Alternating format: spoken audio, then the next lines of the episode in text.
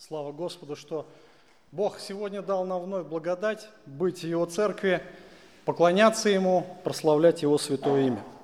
Церковь, мы знаем, что это духовное тело Иисуса Христа, это большая Божья семья, в которую Бог вводит каждых спасенных, всех верующих в Иисуса Христа. И когда мы говорим о семье, то мы понимаем, что семья – это единое целое. Семья – это тогда, когда а, интересы одного касаются интересов, ну, э, это общие интересы, да, когда боль одного является болью всех, когда радость одного является радостью всех. И, конечно же, Бог учит нас жить одной единой семьей.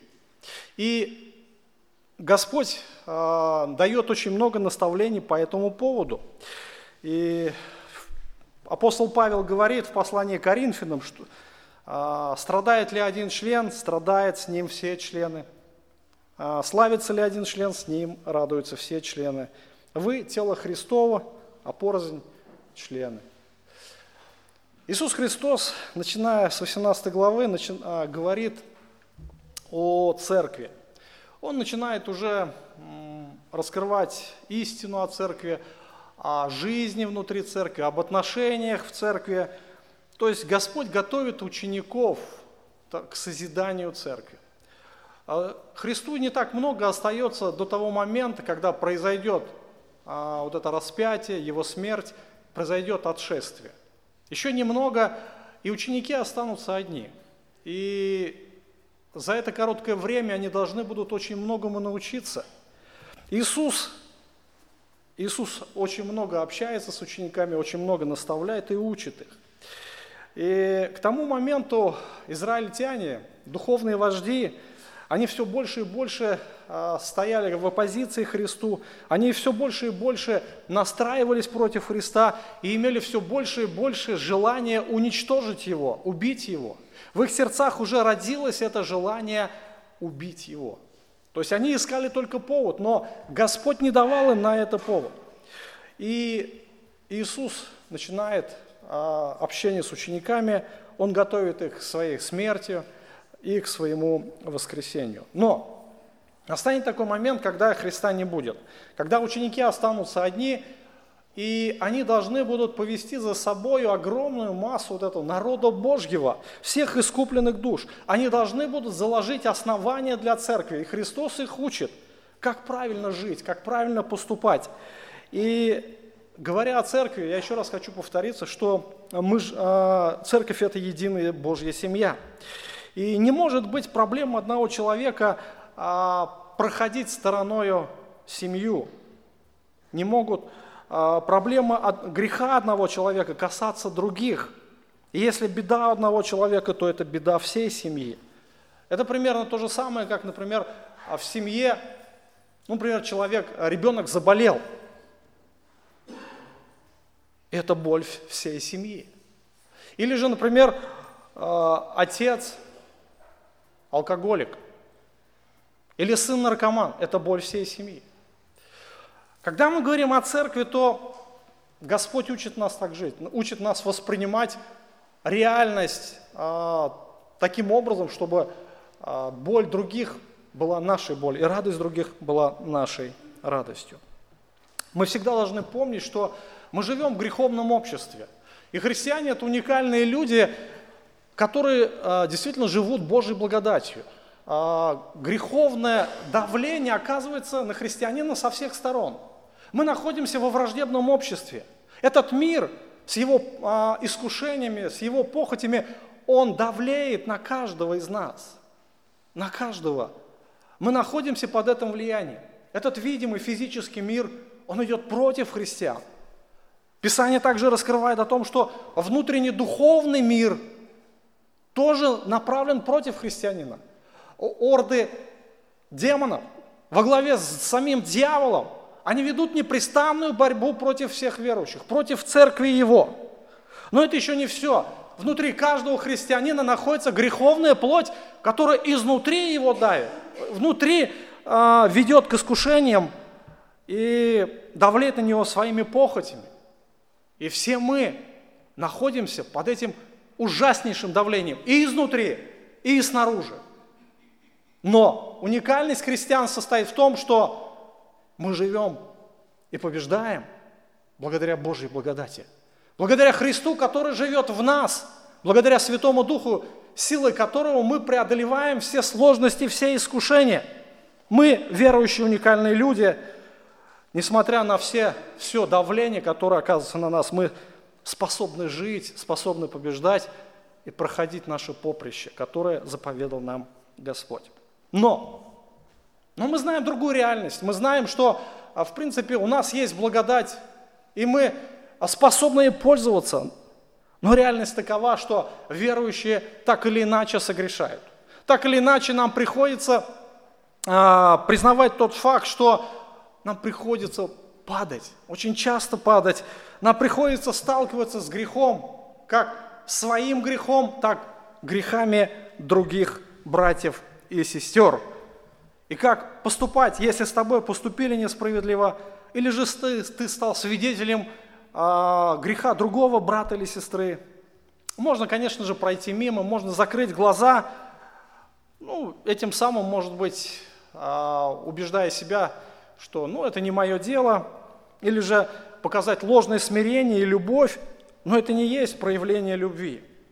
Иисус как раз в этом тексте Священного Писания, который сегодня мы с вами будем разбирать, говорит о грехах церкви. Вы знаете, что а, Господь говорит об этом в самом начале учения о церкви. И это является, наверное, одним из самых важных учений, учения Иисуса Христа. Это самое, одно из самых важных наряду с учением об искуплении, о благодати, о прощении грехов.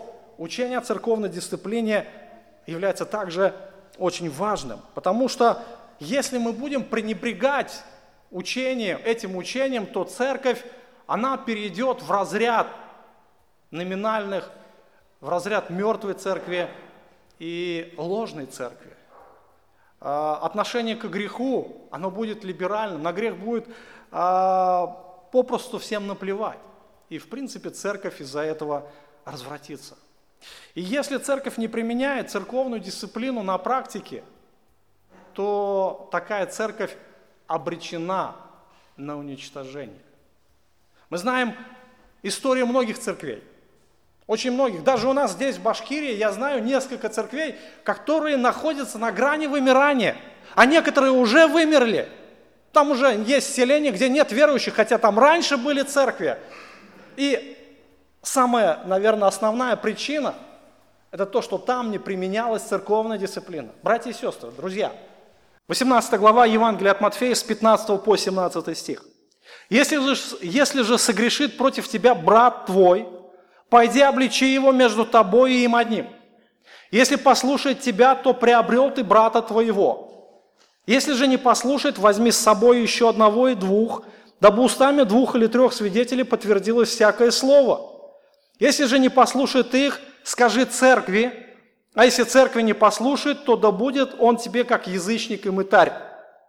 Итак, а, ключевая идея всего прочитанного, что все мы, то есть все мы верующие, да, должны знать и применять церковную дисциплину в своей жизни. То есть вот то, что сказал Иисус, это то, а, что мы называем церковной дисциплиной. Как мы должны поступать в своей жизни, да, когда мы сталкиваемся с грехами братьев и сестер.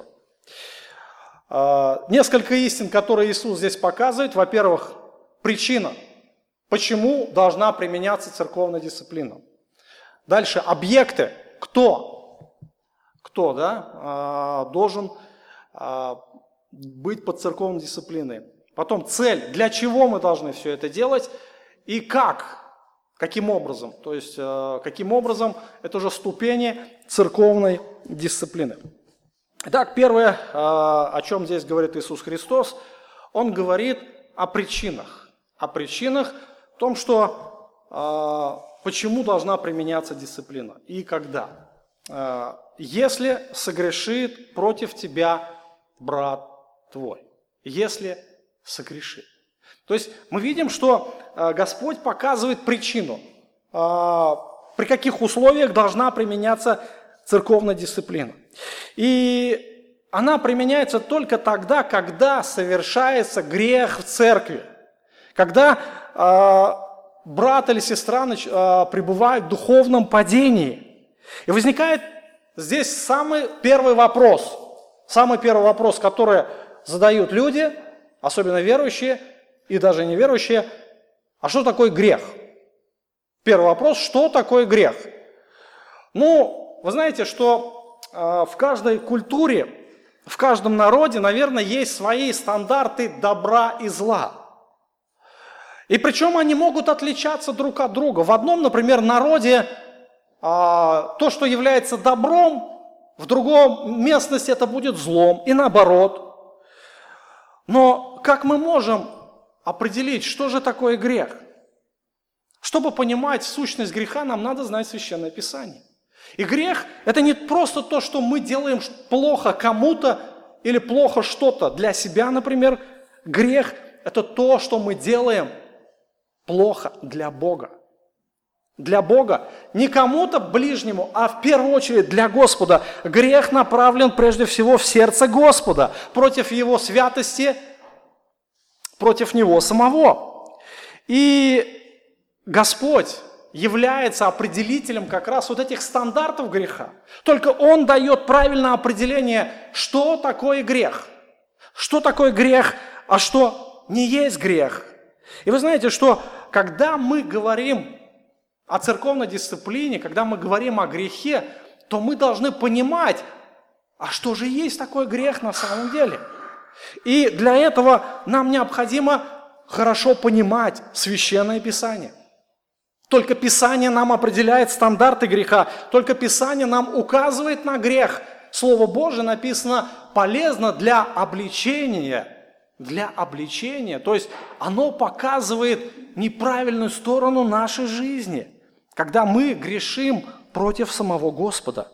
И посмотрите, вот это слово «обличи», «обличи». То есть ты подойди к человеку, и ты должен буквально э, обличить его. Слово «обличи» – это «сделай явным». Сделай явным или дай ему веские доказательства, что он живет в грехе. Я должен ему доказать. Обличить это значит показать, что он в грехе, выставить грех на свет и показать, что это грех против Господа. И я еще раз хочу повторить то, что э, доказать человеку, что он живет в грехе, можно лишь только одним способом показать. Так написано в Библии. Так говорит Священное Писание. Никаким другим способом. Ну, я приведу, например, разные примеры. Ну, например, сестра оделась не так, как принято в церкви. Можно ли считать это грехом? Другой вопрос. А, брат сделал наколку на теле. А можно ли считать это грехом?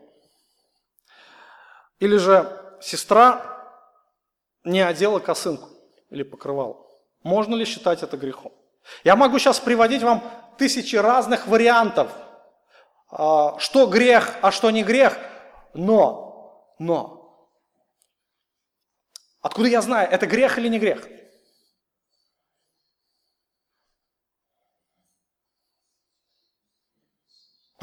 Надо сказать, так написано, друзья. Всего лишь так написано. И поверьте моему слову, что если вы не найдете в Писании обоснование тому или иному действию, вы не имеете права подходить. Вас могут просто отодвинуть в сторону или, грубо сказать, заткнут вам рот, и все. И вы не сможете ничего сказать. Действительно, у меня могут быть свои, свои а, взгляды на грех. Как и могут быть, знаете, традиции в, нашем, а, в нашей церкви могут быть определенные традиции. И мы можем а, пользоваться теми или иными традициями. И какой-то придет человек, и он не будет поступать по нашим традициям. Помните, Иисус Христос пришел, когда а, он начал поступать не так, как поступали отцы. И его фарисеи начали обличать, например, нельзя плевать в субботу на землю. Историю со слепорожденным, помните? Он плюнул на землю в субботу, а плевать на землю в субботу было нельзя по израильским традициям, по израильскому учению. Почему? Земля смешивалась с водой, образовывалась глина, образование глины – это работа, а работать в субботу было нельзя, нарушение заповеди. И Господь их буквально посрамил, посрамил, реально посрамил их. То же самое может быть и в нашей церкви. То же самое мы можем а, посмотреть на наши традиции, но в других церквях другие традиции. И если мы не живем по традициям других церквей, это не значит, что мы грешим. Например, вечерю Господню в некоторых церквях а, совершается при помощи вина, а в других при помощи сок, используют сок. А для них а, вино неприемлемо. А, в нашей церкви, например, мы используем чашу, в других церквях используют одноразовые мензурки. В одних церквях не, ест, не едят квасного хлеба, ну, на вечерю я имею в виду, а в других любой хлеб едят. Вы понимаете, да? И я вам скажу, это все традиция. Но когда мы говорим о грехе, то мы должны дать а, каждому поступку свое обоснование. Братья и сестры, это очень серьезно. Для этого нам необходимо очень хорошо знать Священное Писание. Наша церковь а, прилагает все усилия, чтобы снабдить каждого из вас необходимыми ресурсами, чтобы вы могли знать Библию очень хорошо. Не только чтобы а, обличать других, но применять ее в своей жизни, чтобы знать правильно, как подходить к тому или иному вопросу. Вы знаете, есть еще такое, что э, в некоторые, некоторые в доказательство приводят доводы и мнения, например, авторитетных братьев и служителей. Некоторые приводят э, учения или труды отцов церкви, например, говорят, вот Августин считал это грехом то-то. Но нужно понимать, когда жил Августин и когда мы живем. Мы живем в разной культуре и в разные эпохи. Может быть, тогда это было актуально, а сегодня нет. Или же, например, а, Лютер или Кальвин, реформаторы, отцы реформации, а, писали, что грех это то-то. Но это тоже не довод. У нас есть один аргумент, священное писание. Или же, например, а, кто-то из современников наших, благочестивых братьев, которые, может быть, живут где-то или там в Америке, например, МакАртур или Коломейцев, и я очень часто слышу от братьев и сестер, а вот Коломийцев сказал вот это, а вот МакАртур сказал это, это грех. Друзья, где живут Коломийцев с МакАртуром, а где мы? У нас есть одно, Священное Писание. И вы знаете, что разные культурные традиции – они могут быть применимы по-разному. И поэтому причины церковной дисциплины, они должны быть очень веские на основании Священного Писания, если согрешит. То есть вот, когда она начинается, вот из-за чего она начинается, церковная дисциплина, согрешит, то ты должен его обличить, то есть дать ему доказательства на основании Священного Писания. Конечно, а, мы говорим о том, что а, церковная дисциплина – это ответственность каждого христианина, каждый из нас. Здесь мы видим, что а, нет избранных каких-то людей, которые должны применять церковную дисциплину. Вы знаете, я встречал неоднократно некоторых, которые говорили, у меня дар обличителя. Встречали таких? Но в Библии нет дара обличителя. Нет такого дара. Это ответственность каждого верующего, каждого. Это моя ответственность, это ваша ответственность. Это не ответственность только служителей, только пасторов, только проповедников. Это ответственность каждого из нас. Но зная об ответственности, большинство христиан, я повторяю, большинство христиан сегодня просто уходят от этого. Уходят от ответственности, не желая утруждать себя и не желая создавать сложности во взаимоотношениях – которые потенциально могут возникнуть. Обличить ближнего, показать ему на его грех – это очень нелегкое дело. И самая большая, наверное, боязнь последствий – это наживешь себе врага. Может быть. Может быть, потеряются отношения, но запомните, это заповедь Христа. И у нас нет выбора.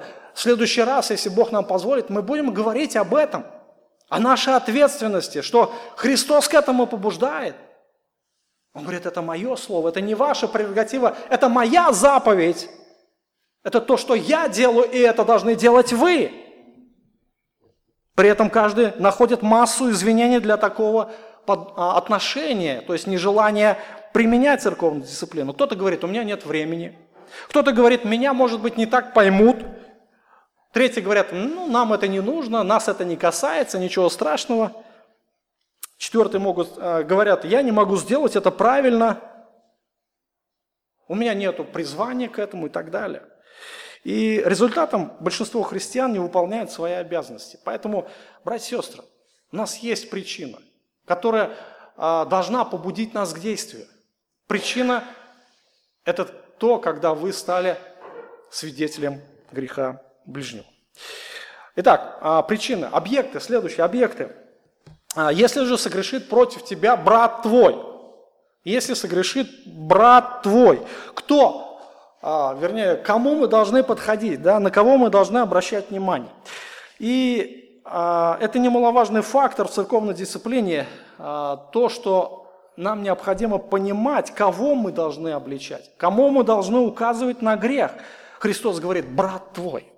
Речь не идет здесь о физических братьях, да, по плоти. То есть у нас а мы рождаемся в семье, каждый из нас имеет семью, каждый имеет отца, каждый имеет мать, каждый, не все могут быть, имеют братьев, сестер, но а, большинство из них имеют. Да? А здесь не идет речь о физических а, братьях и сестрах по плоти. Здесь речь идет о братьях по духу. Тот, кто называет себя верующим во Христа, тот, кто исповедал свою веру через водное крещение, тот, кто возродился вернее, был возрожден от Святого Духа и является объектом, а, на кого распространяется церковная дисциплина. Вот именно эти люди, никто другие, именно эти люди, когда человек начинает верить во Христа, когда Дух поселяется в его сердце, Дух Святой, человек приобщается к сообществу святых. Он приобщается к телу нашего Господа Иисуса Христа, к церкви Его. И он становится частью большой семьи. Христос говорит, у вас один отец, вы все братья. Вы все братья. У нас нет отцов в церкви. Почему? Потому что у нас Отец Небесный. А мы все братья. У нас всеобщее священство, так заповедал Иисус Христос. И как раз церковная дисциплина, она действует только на верующих и только на верующих. Некоторые пытаются обличить неверующих. И мы должны помнить, что обличение неверующих, во-первых, это дело неблагодарное. Но здесь точно вы наживете себе врагов. А во-вторых, это дело бесполезное. Бесполезно. То есть обличать а, грешника – это все равно, что а, пытаться из свиньи сделать корову. Это все бесполезно. Почему? Потому что человек является по природе грешником. Он является рабом греха, и грех царствует в его жизни. Но, я еще раз повторяю, что а, человек вообще живет под этим давлением, да, давлением физического мира, духовного мира и давлением плоти изнутри. И сам человек не способен противостоять греху. И если человек уже попал в рабство какого-то греха, бесполезно его менять. Никакие средства не помогут и его обличать бесполезно. Но только дети Божьи способны меняться. Их меняет сам Иисус Христос, их меняет Дух Святой, который живет в нас. И у нас есть заповедь Божья. Апостол Петр пишет в своем послании в первой главе, в 14 стиха, «Как послушные дети, не сообразуйтесь с прежними похотями, бывшими в неведении вашем, но по примеру призвавшего вас святого, сами будьте святы во всех поступках. Ибо написано, будьте святы, потому что я свят. Дальше он пишет, если вы называете отцом да, того, кто нелицеприятно судит, если вы называете отцом святого Бога, И он говорит, вы дети мои. Поэтому будьте святы. Почему? А потому что я свят, я ваш Отец. Может случиться а, так, что брат или сестра с другой церкви согрешает. И мы стали свидетелями их греха. И принцип церковной дисциплины действует так же. Мы должны обличить их по Писанию. Если же они не оставляют греха, должны известить служителей а, той церкви о согрешающих. А если кто-то скажет, что он не член нашей поместной церкви, это не повод для того, чтобы на него не распространялась церковная дисциплина. А мы являемся членами Вселенской Церкви. Церковь Иисуса Христа, она едина, она одна. У нас один Отец, все мы братья, как сказал Иисус Христос. У нас один Спаситель. И Писание у нас одно для всех. Нет у нас двух Писаний или трех. То есть мерило есть Писание, да, мы говорим, обличи. На каком основании? На основании Писания. Библия – это мерило для всех верующих, а, спасенных верующих. Неважно, какой ты принадлежишь церкви, неважно. Неважно, а, где ты живешь, в какой стране. Библия есть одно мерило для всех. И ты не можешь сказать, ну, я не принадлежу к вашей церкви, поэтому на меня не распространяется церковная дисциплина. Это заблуждение. Мы все ходим перед одним Богом, мы все ходим перед одним Иисусом Христом, который будет судить и живых, и мертвых. Пусть Господь благословит нас уяснить эти истины. Следующее, о чем говорит Иисус Христос, Он говорит о цели. Вот здесь, братья и сестры, очень важно понять, а для чего мы ее применяем, то есть церковную дисциплину, да? С какой целью? Зачем она нужна вообще? Посмотрите на последнюю фразу 15 стиха, а здесь написано, если послушает тебя, то приобрел ты брата твоего. Приобрел ты брата твоего. Приобрел брата. Что значит приобрел брата? Что, ты его потерял, что ли? Сразу возникает вопрос, да? Потерял, что ли? И, а, конечно же, конечно же, а, здесь Иисус говорит о том, что когда человек согрешает, он теряется. Теряется на какое-то время. Помните, Иисус говорил, а, прежде вот, до этого момента, он говорил о потерянной овце. То есть овечка в стаде, а, которая состоит из ста овец, да, она вдруг потерялась где-то. И пастырь вовремя не заметил. И что делает пастырь? Он оставляет 99, и он идет искать потерявшуюся. То есть вот эта потерянная где-то заблудилась, ей угрожает опасность, и вот эта потерявшаяся теперь а, является объектом пристального внимания нашего Спасителя. Когда мы говорим о том, что человек согрешает, он теряет отношения со Христом. Он теряет отношения с небесами, и, конечно же, он теряет теряет как бы а, саму цель, да, а, цель своего призвания. Здесь не значит то, что человек потерял отношения с церковью. Это не обязательно. Может быть, еще никто не знает о его грехе. И вы первый человек, который увидели, что этот человек согрешил. Но со всеми у него все нормально, так ведь, да? Это только первый шаг. Первый шаг. И здесь, когда мы видим человека согрешающего, мы стараемся приобрести его для небес. Чтобы вернуть его в близкие отношения со Христом, чтобы вернуть его а, в отношения с Господом. И когда брат или сестра согрешают, они как овца потерянно уходят от своего пастыря, и Христос оставляет 99. Он идет искать заблудившуюся, и цель у него одна – вернуть потерянную в стадо. Вернуть потерянную – и Господь ищет овец своих, побуждая других верующих заботиться о них. Если Христос живет в нас, братья и сестры, то в нас должны проявляться Его чувствования, Его характер и то, что нас тоже должны заботить эти потерянные овцы. Исполняя волю Божию в этом вопросе, мы прославляем Христа как пастыря, который заботится о потерянных овцах через нас. А, апостол Павел в послании к Галатам говорит следующее. Если и впадет человек в какое согрешение, вы духовно исправляйте такового в духе кротости, наблюдая каждый за собой, чтобы не быть искушенным. Те же самые слова, только а, та же самая идея, только другими словами.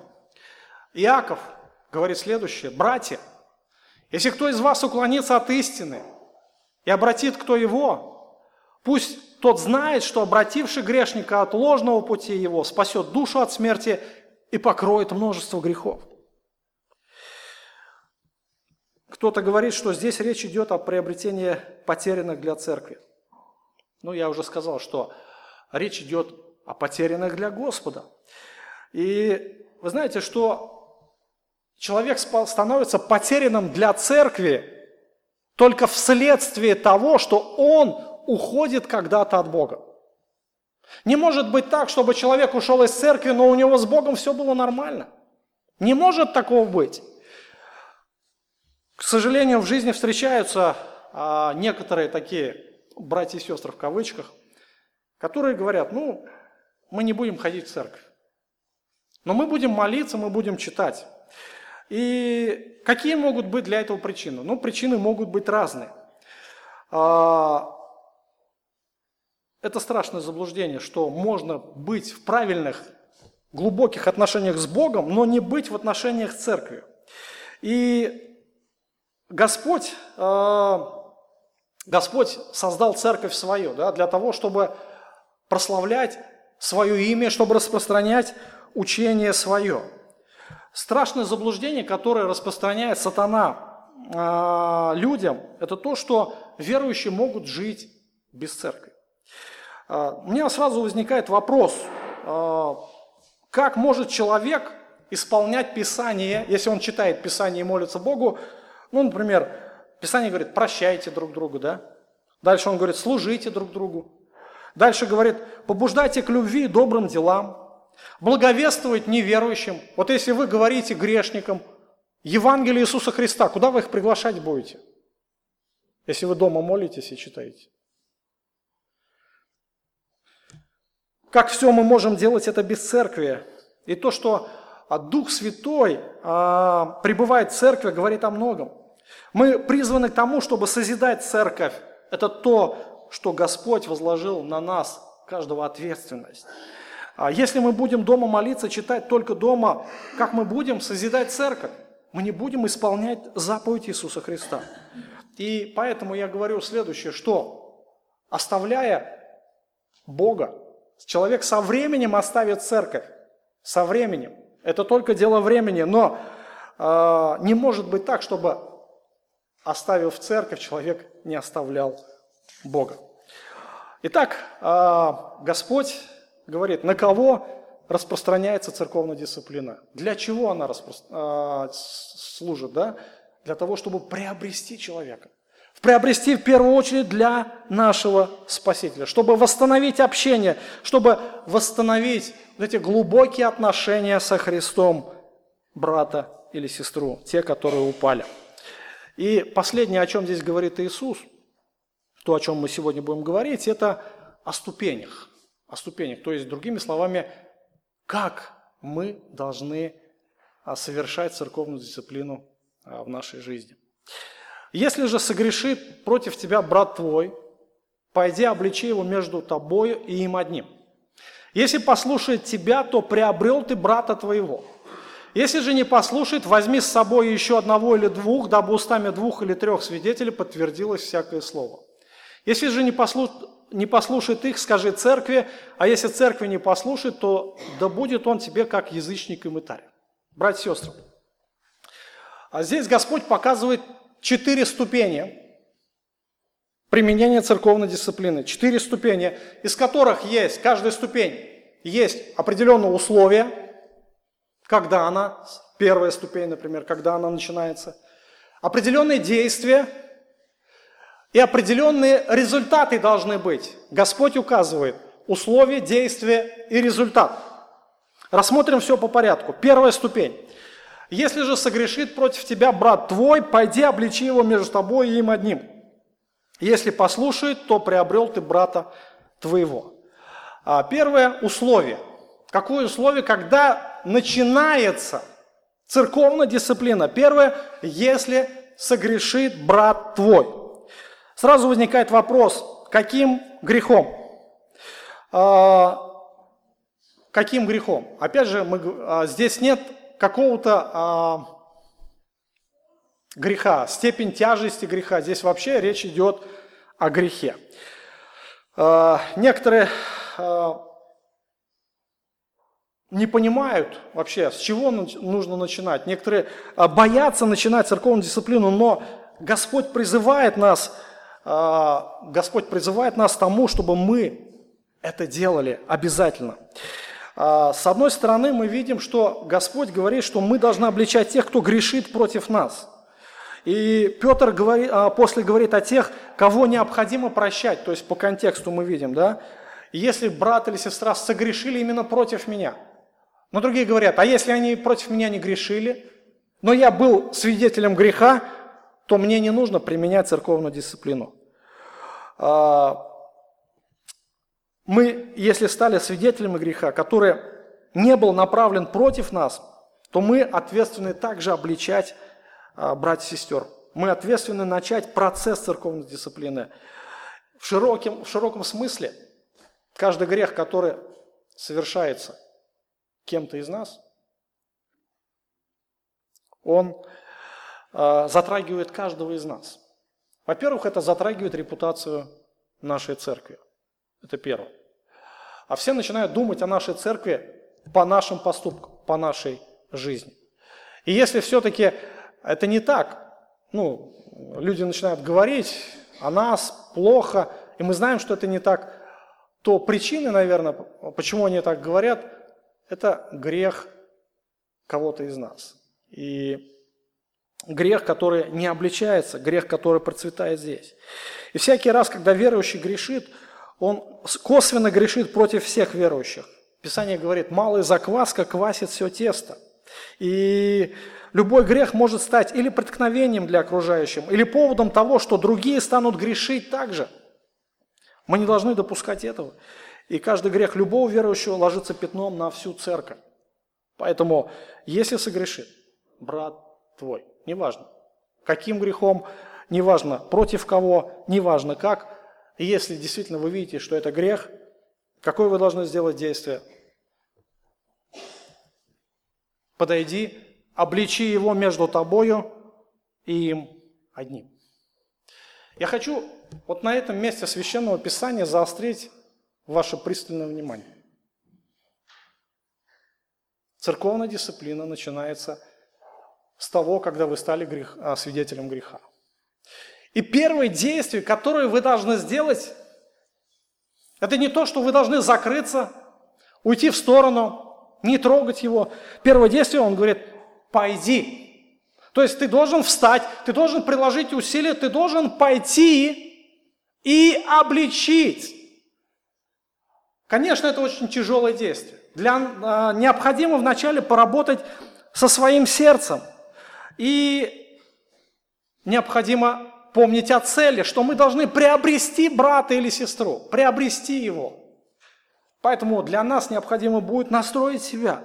Но самое главное – состоит в том, что мы должны пойти именно к Нему, а не кому-то к другому. Мы не должны никому об этом рассказывать.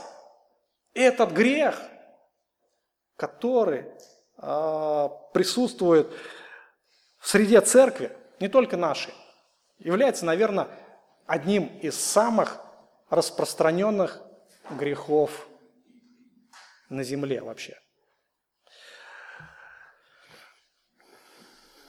Даже если вы сказали кому-то, по секрету всему свету, как обычно говорят, да, сказали даже, может быть, правду о каком-то грехе брата или сестры другому, то это является еще более тяжким грехом.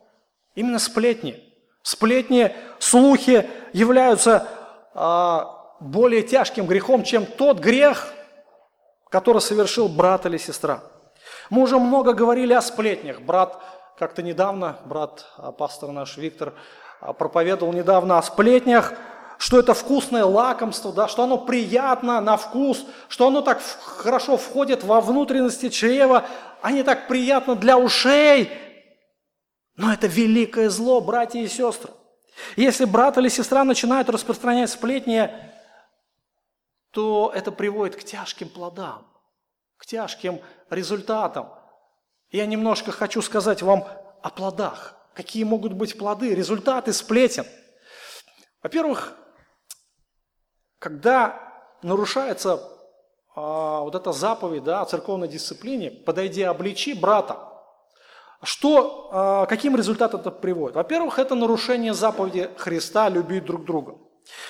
А, если мы посмотрим на практику, то любая сплетня, где бы она ни была, в какой бы среде она ни была, в глазах почти всего мира и в глазах даже незрелых верующих такие действия считаются лишенными любви. Не из-за великой любви это делается. Действительно, правильно примененное наказание является выражением величайшей любви, которая готова на все, чтобы спасти брата от нераскаянного греха и его последствий. Любовь, которая закрывает глаза на грех, или которая озабочена большим, а больше внешним спокойствием в церкви, чем ее духовной чистотой, это не Божья любовь, это совершенно что-то иное. Но когда человек выносит чей-то грех наружу, прежде чем он подошел кому-то, сказал, это уже не из-за любви. Это прямое нарушение заповеди любви Иисуса Христа. Сплетни, они всегда будут способствовать тому, а, вернее, не будут способствовать тому, чтобы приобрести брата. То есть сплетни никогда не достигнут цели, да, никогда.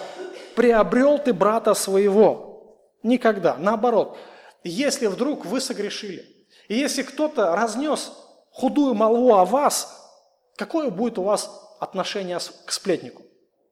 Неужели у вас будут добрые отношения в любви, в радости? Нет, наоборот, согрешающий еще больше будет ожесточаться. Его будет сложнее уже вернуть в церковь и наладить с ним глубокие духовные отношения. А более того, более того, репутация. Репутация согрешающего пострадает на долгие годы, если не на всю жизнь.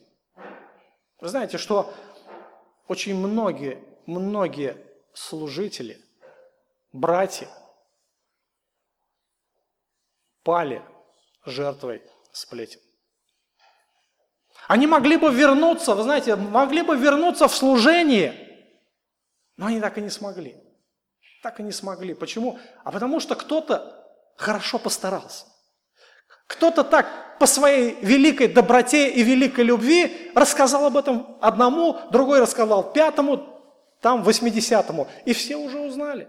И все уже начали тыкать пальцем, и все уже на, начали говорить о нем плохо. И репутация остается в сердцах, в умах людей на очень долгие годы. Разрушить репутацию очень легко, а восстановить ее часто бывает почти невозможно. Но это еще не все. А, будет разрушена вся жизнь не только согрешающего, но и всей его семьи. Это обязательно окажет влияние на его детей или на ее детей, а, на супругов, на родителей. То есть это пятно, о котором, которое ляжет на всю семью. И также, когда информация о согрешающем разносится, нарушается вот как раз первая ступень, согрешающему труднее будет все восстановиться.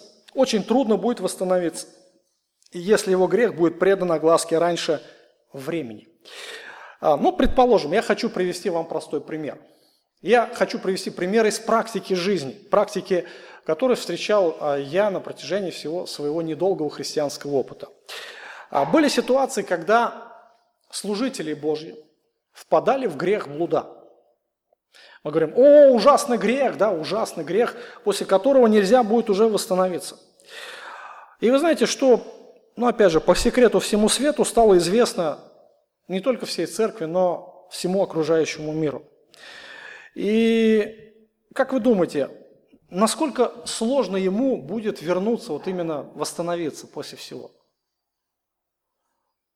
Невозможно, никогда. Даже а, возможно, что такой человек, а, если будет ходить в церковь, то он никогда не будет уже активным участником в служении. Никогда. Я знаю других служителей, которые а, ушли, ушли со служения благодаря тому, что об их падении стало известно всем. Я не говорю о грехе блуда, я говорю о других падениях. Кто-то, может быть, не выдержал напряжения нервного, впал в, пьянство, и вдруг это, об этом стало известно всем. Но я знаю других служителей, которые несут служение после восстановления падения. Когда с ними поступили по Писанию, когда они раскаялись тут же, они встали, им помогли подняться, и Господь использует и этих людей. Вы знаете, а, конечно же, а, слава Господу за братьев и сестер, которые исполняют вот эту заповедь о церковной дисциплине именно в первой ступени – подойди и обличи между тобою и им одним. Сплетник несет в себе намного больше тяжелых последствий, чем сам согрешающий. Вот мы должны всегда помнить, братья и сестры, если я стал свидетелем какого-то греха, я всегда должен подумать о последствиях, а что я сейчас сделаю? Если я пошел кому-то рассказал, то к чему это приведет? Это приведет к более страшным последствиям.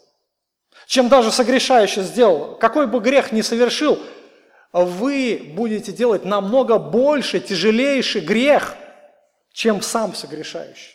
Вы понимаете, да? Перед Господом как это выглядит.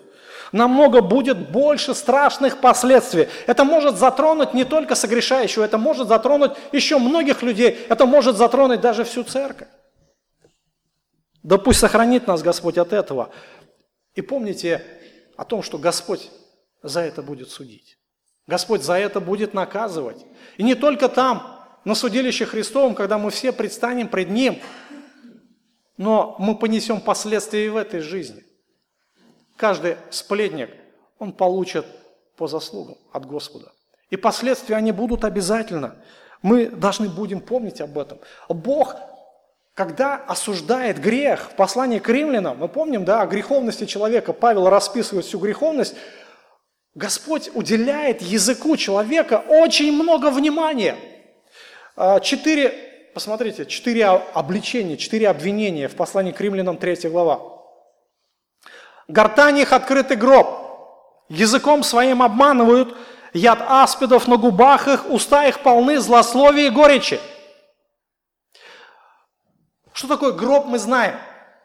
Туда кладут покойника, да, чтобы закопать его, и чтобы зловоние и вот эта мертвечина, а, злотворное, тлетворное влияние не распространилось на окружающих, чтобы эпидемия не пошла.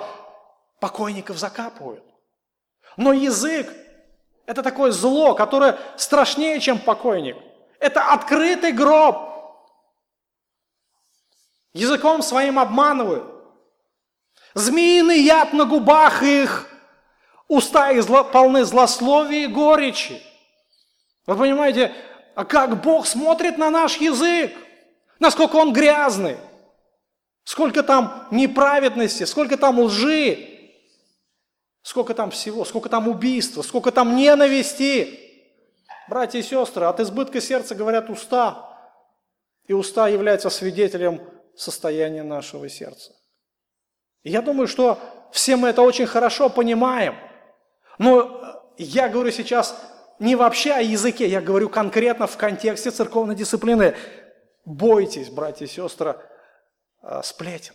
Бегите от сплетен, потому что страшные последствия ожидают сплетников. Господь когда-то заповедовал Израилю э, э, в книге Левит, не ходи переносчиком в народе твоем, не восставай на жизнь ближнего твоего. Смотрите, как интересно здесь сказано. Не ходи переносчиком, и дальше он говорит, не восставай на жизнь. Буквально, не будь убийцей ближнего своего. Чем? Языком своим. Не будь убийцей. Не враждуй на брата твоего в сердце твоем. И дальше Господь говорит, обличи ближнего твоего. Тот же самый принцип – Ты увидел, подойди, обличи. Исправь его, чтобы он поднялся. Нежелание обличать согрешающего, верующего – это разновидность, одна из разновидностей ненависти к нему. Это недостаток любви, который предупредить согрешающего, верующего должен о его духовной опасности. И если мы не обличаем согрешающего брата, мы наносим ему больше вред, если, чем бы мы его злословили. И понимаете, вот это вот а, наше отношение а, к согрешающим, оно будет показывать наше отношение к Господу, насколько мы верны Его заповеди. И, конечно же, хочется призвать каждого брата-сестру. Вот именно в этом вопросе. Это очень тяжелое занятие, но это ответственность каждого из нас.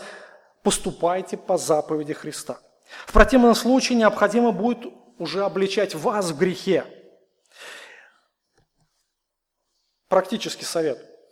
Если к вам подошли какой-то брат и сестра. Ну, по дружбе или по секрету всему свету. Говорят, ты знаешь, а тот, а та, ты знаешь, что вы должны делать?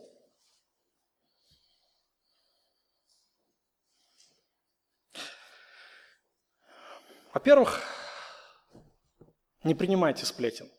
Не принимайте. И обличайте сплетника. Обличайте. Если вы будете слушать, то вы становитесь разносчиком, вы становитесь передатчиком сплетен и умножаете тяжесть греха сплетника уже в несколько раз. Тяжесть греха, она уже пятном будет в несколько раз более на вас, чем даже на этом сплетнике.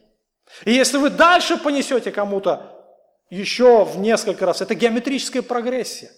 Это как, знаете, а, вот есть согрешающий, да, брат немощный упал, на него гирю положили, да, на него положили две гири, если кто-то кому-то сказал. Если еще троим сказали, еще четыре гири положили и так далее. И он будет раздавлен, раздавлен сплетнями. И когда вы услышите сплетни о ком-то, прежде всего спросите сплетника, я не побоюсь так назвать, а ты подходил к брату? Ты говорил ему о его грехе? Спросите его об этом.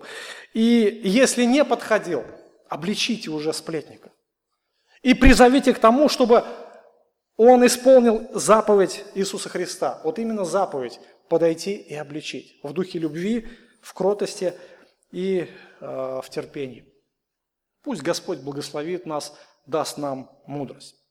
Итак, э, когда мы видим, что брат или сестра согрешают, что мы должны подойти и обличить его между тобою и им одним. Следующее. Результат. Какой должен быть результат? Если послушает, приобрел ты брата своего. То есть результатом должно быть обращение согрешающего брата или сестры. Если брат или сестра обратились и покаялись, то процесс церковной дисциплины закончен. Братья и сестры, очень важная истина, которую вы все должны уяснить. Если брат или сестра покаялись, процесс церковной дисциплины закончен. Этот грех, который он совершил, он уже должен быть покрыт, покрыт вами прежде всего. Он должен уже не вспоминаться никогда в жизни. Если Бог его простил, то и вы должны простить. Если же есть какие-то последствия греха, то брат должен их решить, эти последствия. Если он украл у кого-то что-то, он должен что-то возместить. Если у него в семье проблемы в результате прелюбодеяния, он должен решить эти проблемы в семье. Но это в кругу семьи должно решаться, это не должно стать достоянием всех. И все, братья и сестры, если он покаялся, все, закончили процесс – о грехе больше не вспоминается. И если вы когда-то вспомните, то уже вы будете опять согрешать. Вы понимаете, да? Можно через несколько лет вспомнить, а помнишь, ты сделал то-то, а помнишь, она что-то сделала. Все, вы уже в грехе. И Бог осуждает такой поступок.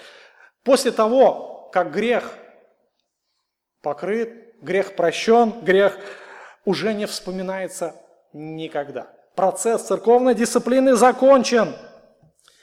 И в этом проявление характера Христа.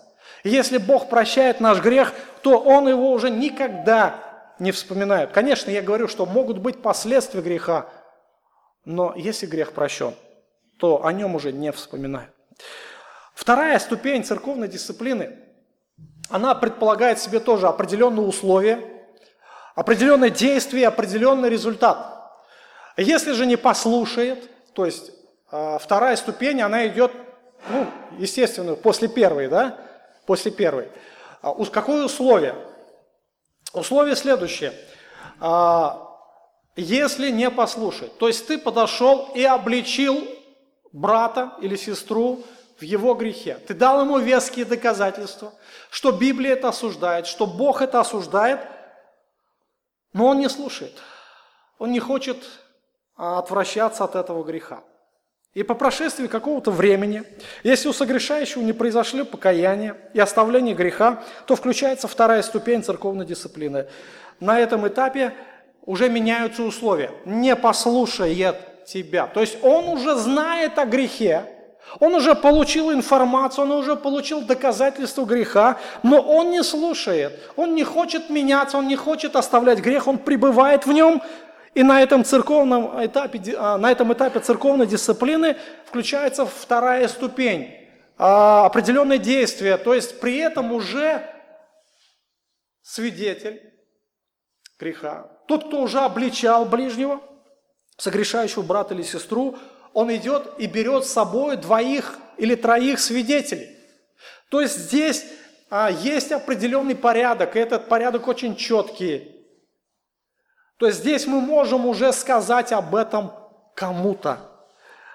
Вопрос такой возникает, а кому сказать, да? Кому сказать? Ну, как правило, идут сразу к пастору, к служителям. Но, братья и сестры, это не обязательно. Это не обязательно, что все пасторы должны быть задействованы э, в церковной дисциплине. Нет. Для этого есть и другие братья и сестры. Для этого есть церковь.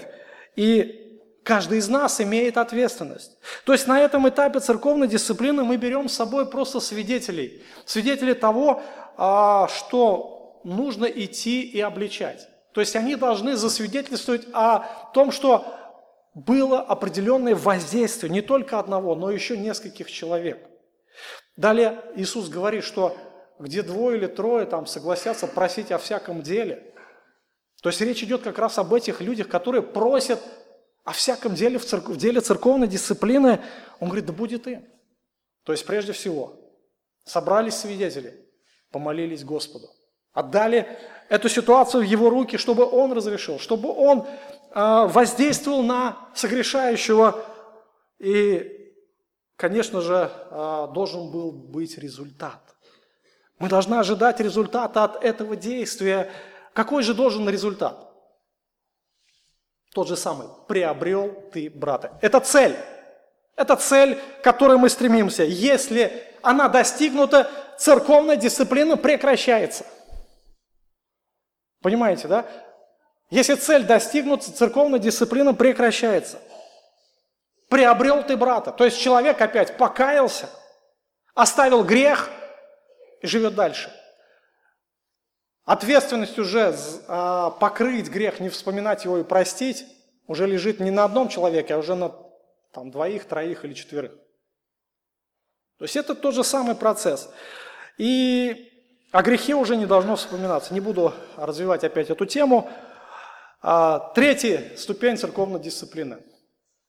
Если их не послушает, скажи церкви. Опять то же самое. Условия, действия и результат. А третья ступень, как следствие, она идет за второй. Так, да? А, вначале один подошел, первая ступень, двое-трое, вторая ступень. А, условия, опять же, если не послушает уже вот этой группы, не послушает, он не хочет меняться, он не хочет внимать словам а, Писания, то какое действие? Скажи церкви. Вот именно на третьем этапе церковной дисциплины грех делается достоянием гласности. Смотрите, здесь интересно говорит Господь, скажи церкви. А для чего нужно церкви сказать? Чтобы кости ему помыть, да? Цель, цель, цель. Какая цель? Приобрести. То есть здесь уже в церковной дисциплине участвует вся семья. Вся церковь должна включиться в этот процесс. То есть каждый должен уже подойти, каждый должен обличить, каждый должен как-то позвонить, может быть. То есть мы не должны давать покоя этому человеку. Почему? А потому что когда мой ребенок в опасности, когда ему угрожает смертельная опасность, я включаю все ресурсы, чтобы его оградить от этой опасности, чтобы его спасти. Понимаете, да? И здесь то же самое. То есть мы до конца, может быть, не понимаем масштабность этого процесса.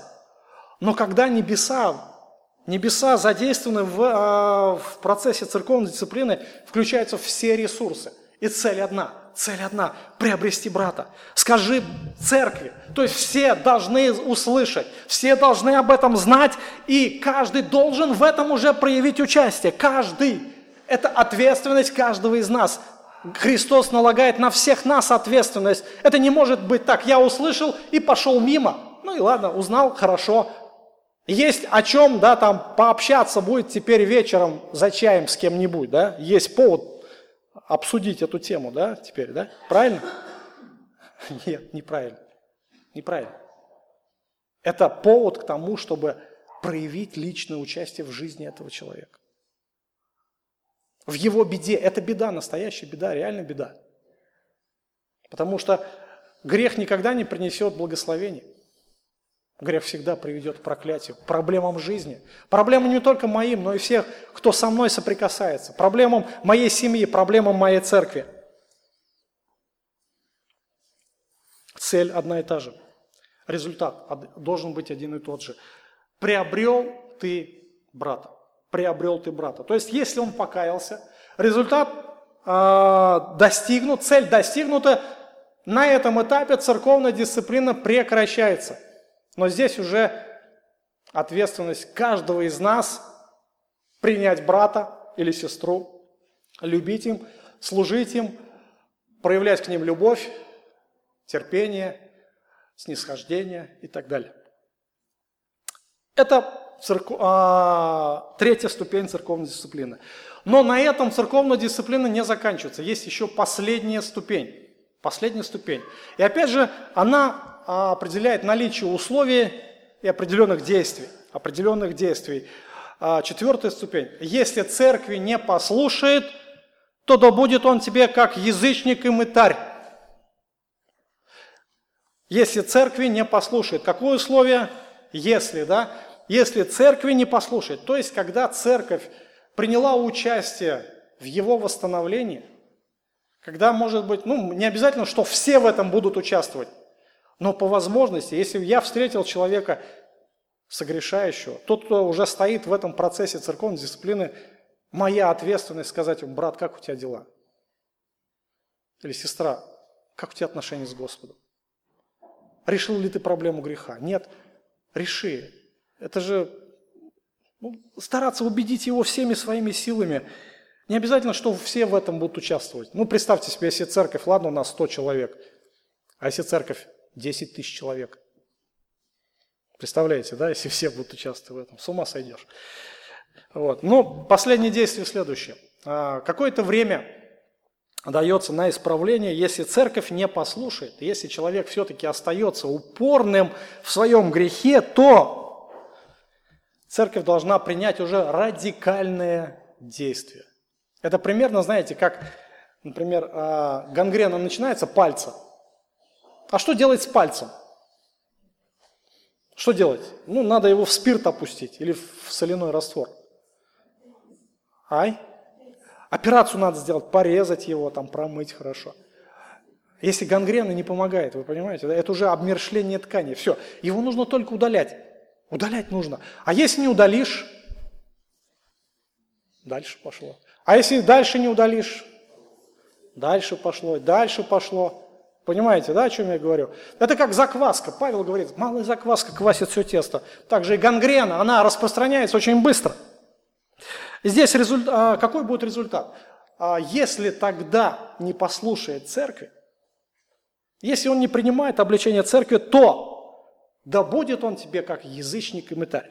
А Христос использует интересные выражения для определения статуса согрешающего, не покаявшего э, того, кто не покаялся в грехах. После всех этих э, процессов церковной дисциплины он говорит, будет язычник и мытарь. Что значит язычник?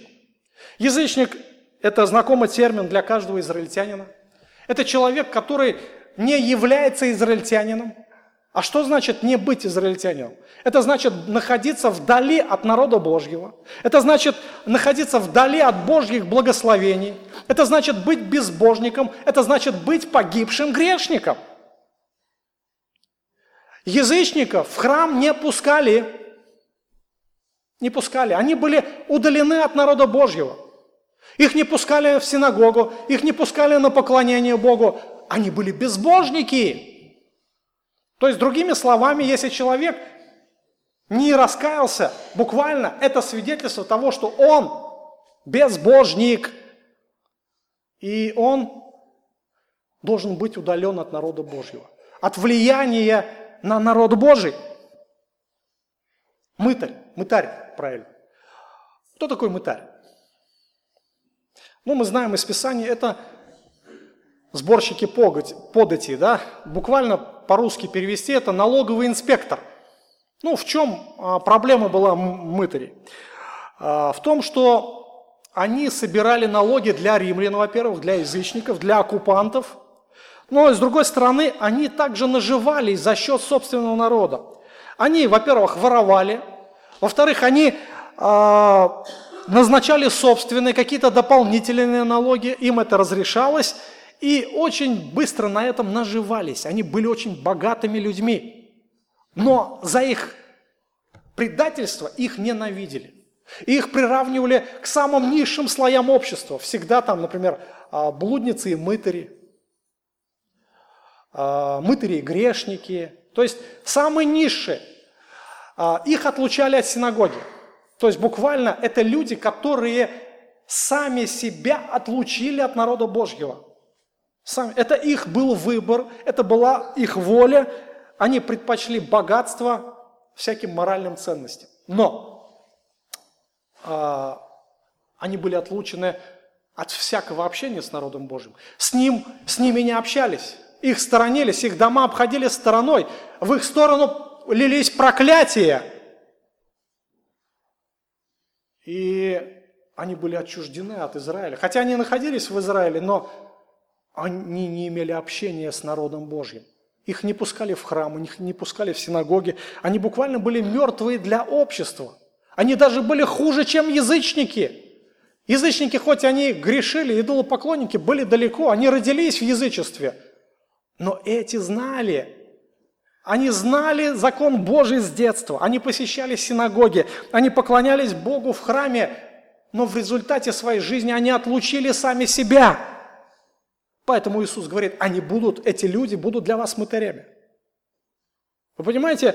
То есть буквально они будут от вас отлучены. Их нельзя пускать даже в общение верующих. Нельзя пускать. С ними нельзя общаться. Буквально не то, что нельзя.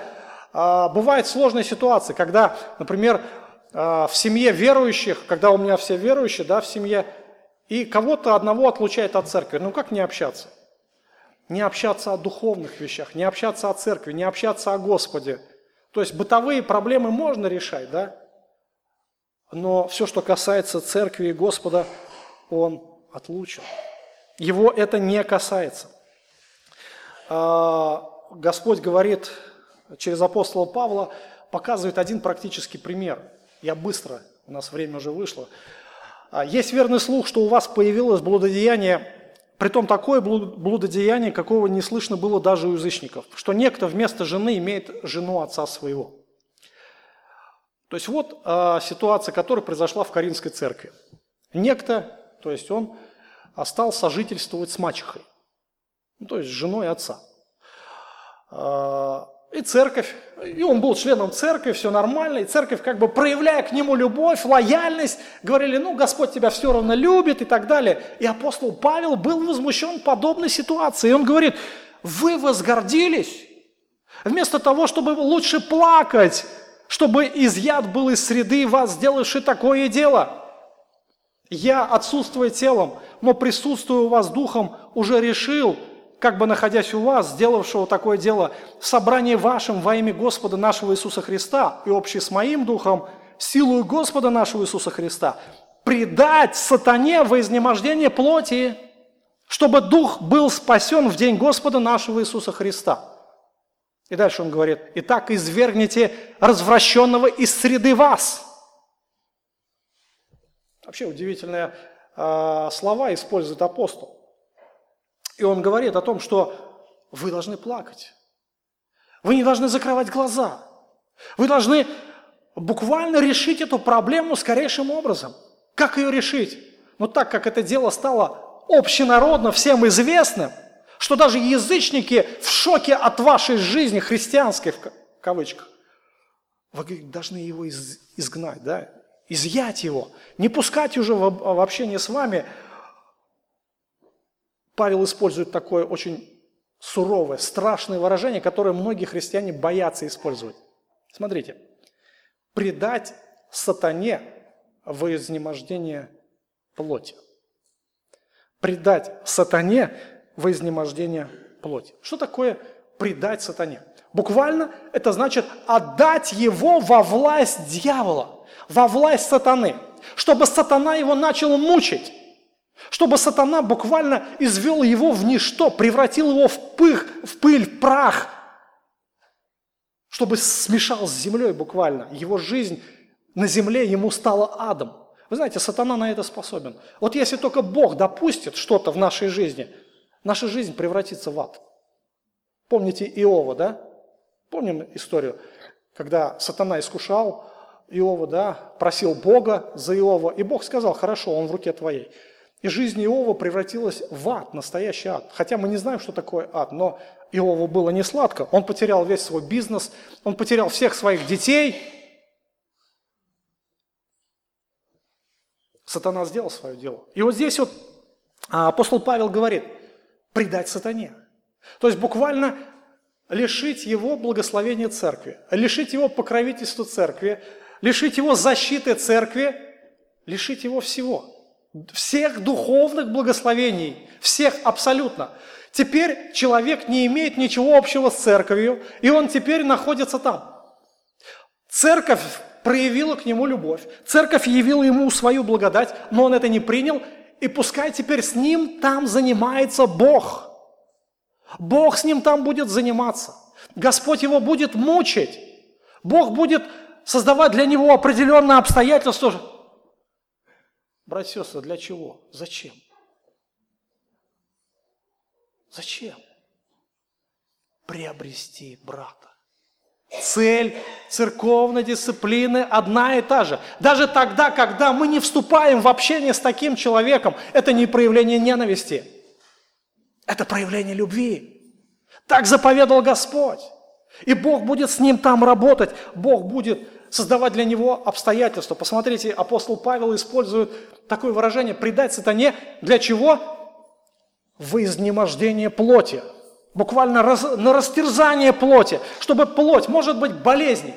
Страшные болезни могут настигнуть такого человека. Или же вся его жизнь пойдет прахом.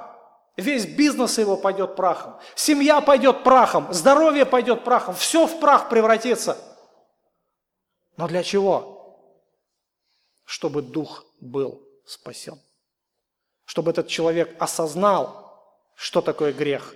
Чтобы этот человек мог опять прийти, раскаяться и оставить грех.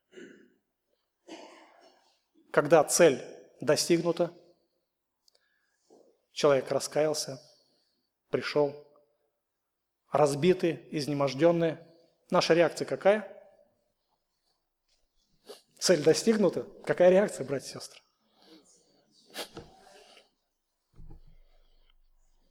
Церковная дисциплина закончилась. Но, правда, с последствиями, тяжелыми последствиями, но она закончилась. И ты приобрел брата. Цель достигнута. Мы ему также должны принять, служить ему, вместе радоваться и идти вместе по этой жизни. Конечно, много хочется еще чего сказать. Знаете, столько глубины здесь. Э, это одна из моих любимых тем. Но я думаю, на этом мы сейчас с вами остановимся. В следующий раз мы продолжим уже о наших мотивах в церковной дисциплине, что нас, нас должно мотивировать. А, то, что Христос продолжает, Он еще не останавливается, да, не останавливается, но я хочу в двух словах повторить. В двух словах повторить. Первое. А, для чего? Когда начинается церковная дисциплина? Причины какие? То есть, когда присутствует грех, да? Кто согрешает? Брат, брат. Цель. Цель. Приобрести. Для кого приобрести? Для Господа, да? И как это делать? Подойти в первую ступень. Обличить между тобою и еще пятерми человеками, да? Нет, да? Тобою им одним. Все. Третьего не дано здесь, братья и сестры, очень важно, запомните, бойтесь этого. Второе, не, а, условие не послушает, твоих троих обличи. Если их не послушает, третья ступень, скажи церкви, если церкви не послушает, язычник и мытарь. И все. А, другими словами, язычник и мытарь, переведя это на язык апостола Павла, предать сатане в изнемождение плоти. Мы так и объявляем, предаем сатане в изнемождение плоти. Цель чтобы дух был спасен, чтобы приобрести брата. А, пусть Бог прославится, чтобы действительно вот это учение, оно стало не просто знанием, оно стало нашей жизнью. Пусть Бог нас в этом благословит и даст нам благодать. Помолимся.